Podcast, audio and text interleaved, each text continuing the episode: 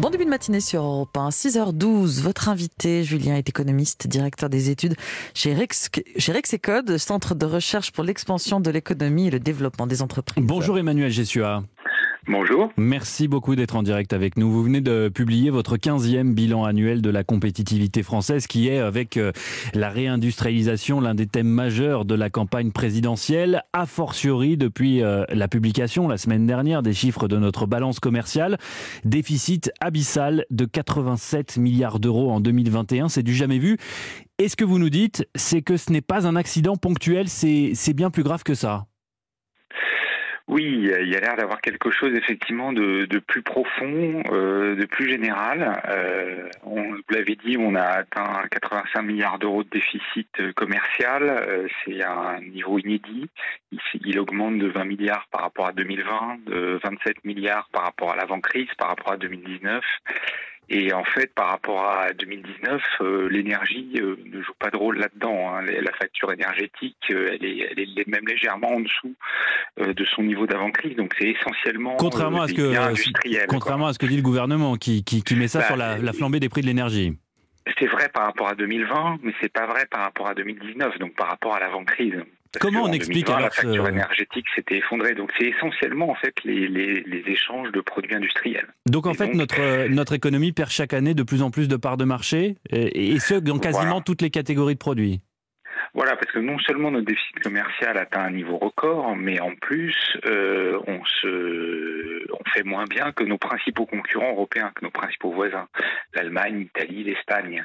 Et euh, quand on quand on rapporte en fait nos exportations aux exportations de l'ensemble des pays de la zone euro, eh bien nos exportations euh, chutent relativement à, à, nos voisins européens. Comment vous l'expliquez C'est quoi le problème C'est que nos, nos produits sont trop chers ou, ou de piètre qualité, voire les deux alors, euh, c'est probablement euh, il y a, probablement un aspect, euh, ce qu'on appelle de la compétitivité hors prix, qui se dégrade. On a une enquête annuelle auprès des importateurs européens qui classe les les produits français sur différents critères de qualité par rapport aux prix pays d'autres provenances.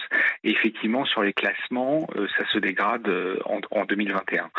Ce qui, est, ce qui nous a frappé, c'est que euh, quand on compare par rapport à l'avant-crise, finalement, nos parts de marché à l'exportation relativement à nos voisins européens chutent dans la quasi-totalité des catégories de produits. Donc, c'est pas uniquement un sujet de spécialisation, par exemple sur l'aéronautique, hmm. qui était particulièrement touché par la crise, mais voilà, les, la production de machines et équipements, euh, d'automobiles, euh, agroalimentaires. Il n'y a que deux exceptions qui sont plutôt liées au luxe, c'est les poissons et les cuirs et peaux.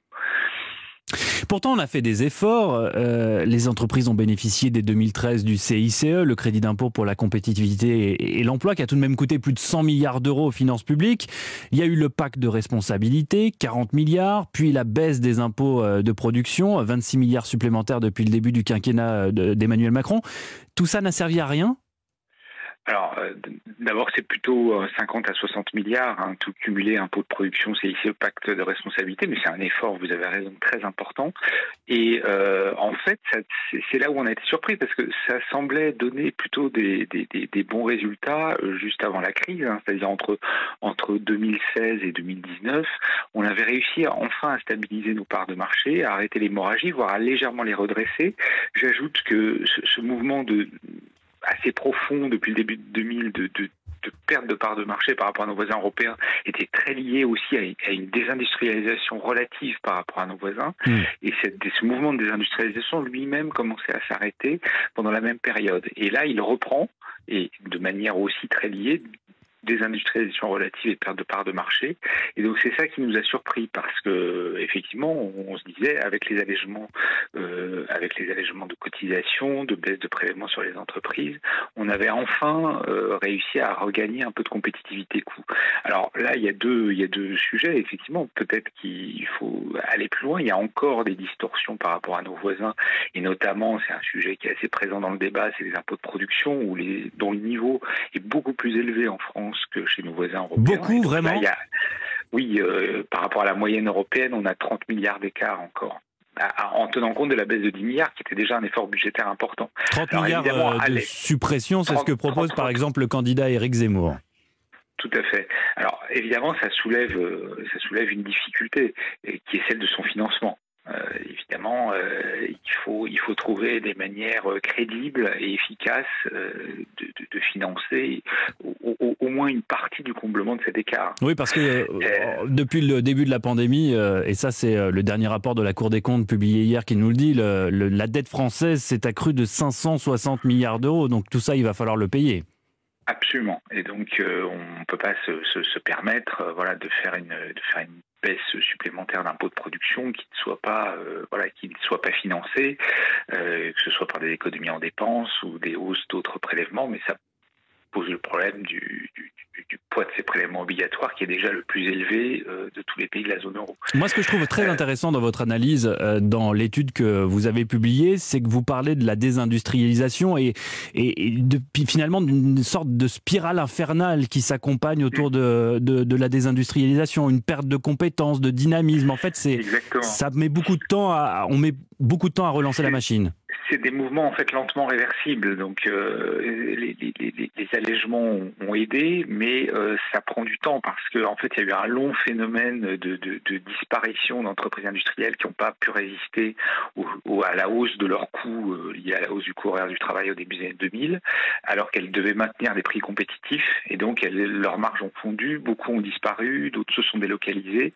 Et en fait c'est difficile de recréer un tissu industriel, il faut recréer des compétences et euh, des, des, des, bassins d'emploi et d'activités industrielles et tout ça et tout ça évidemment prend du temps. Après il y a aussi un sujet de très long terme plus général de dégradation des compétences euh, de la main-d'œuvre euh, des jeunes. Il y a plein d'enquêtes internationales sur le niveau d'études au collège, mais aussi hmm. sur le niveau global de compétences de base, comprendre un texte simple, faire un calcul simple de l'ensemble de la main-d'œuvre, qui sont assez inquiétants. Et donc là, ça, ça exige aussi euh, des mesures de plus long terme, mais qu'il faut, qu'il faut mener dès maintenant. Emmanuel Jessua, si je comprends bien, il faut donc qu'on poursuive la baisse des impôts de production. Est-ce que ça peut se faire dans le même temps avec euh, des millions de Français qui réclament de meilleurs salaires et à juste titre euh, dans certaines catégories d'emploi bah, c'est sûr qu'on est aussi à un moment où il y a des tensions sur le marché du travail, qui peuvent être liées d'ailleurs à des tensions sur les compétences, et des compétences qui sont demandées et qui sont peu, peu disponibles. Donc ça, c'est plutôt propice à des hausses de salaire. Euh, et c'est un peu la, loi du marché du travail. Donc l'idée aussi, c'est que c'est justement de, régler aussi ce problème de compétences, d'avoir plus davantage de hmm. formation. Mais ce que je veux dire par là, c'est que ce, que ce que promettent certains candidats, à droite comme à gauche d'ailleurs, de, hmm. mettre des SMIC à, à 1500 euros ou d'augmenter les salaires de 10% ah bah, dans tout le secteur privé, ça, c'est hors de propos en ce qui vous concerne. Bah, sûr qu'on annulerait en tout cas euh, par une hausse disproportionnée euh, du salaire minimum hein, qui est à la, à la main de, de l'État. Hein. Le hmm. reste, c'est plutôt à la main des, des, des, entreprises, et du dialogue social. Mais ce qui est à la main de l'État, euh, une hausse qui irait bien au-dessus de l'inflation du, du, salaire minimum, évidemment, hmm. irait à contre-courant de ce qui a été fait en termes d'allègement de prélèvement sur le coût du travail. Merci beaucoup Emmanuel Jessua. Merci beaucoup, directeur des études chez Rexecode, d'avoir répondu à nos questions ce matin. Bonne journée et, à bientôt sur Europe 1.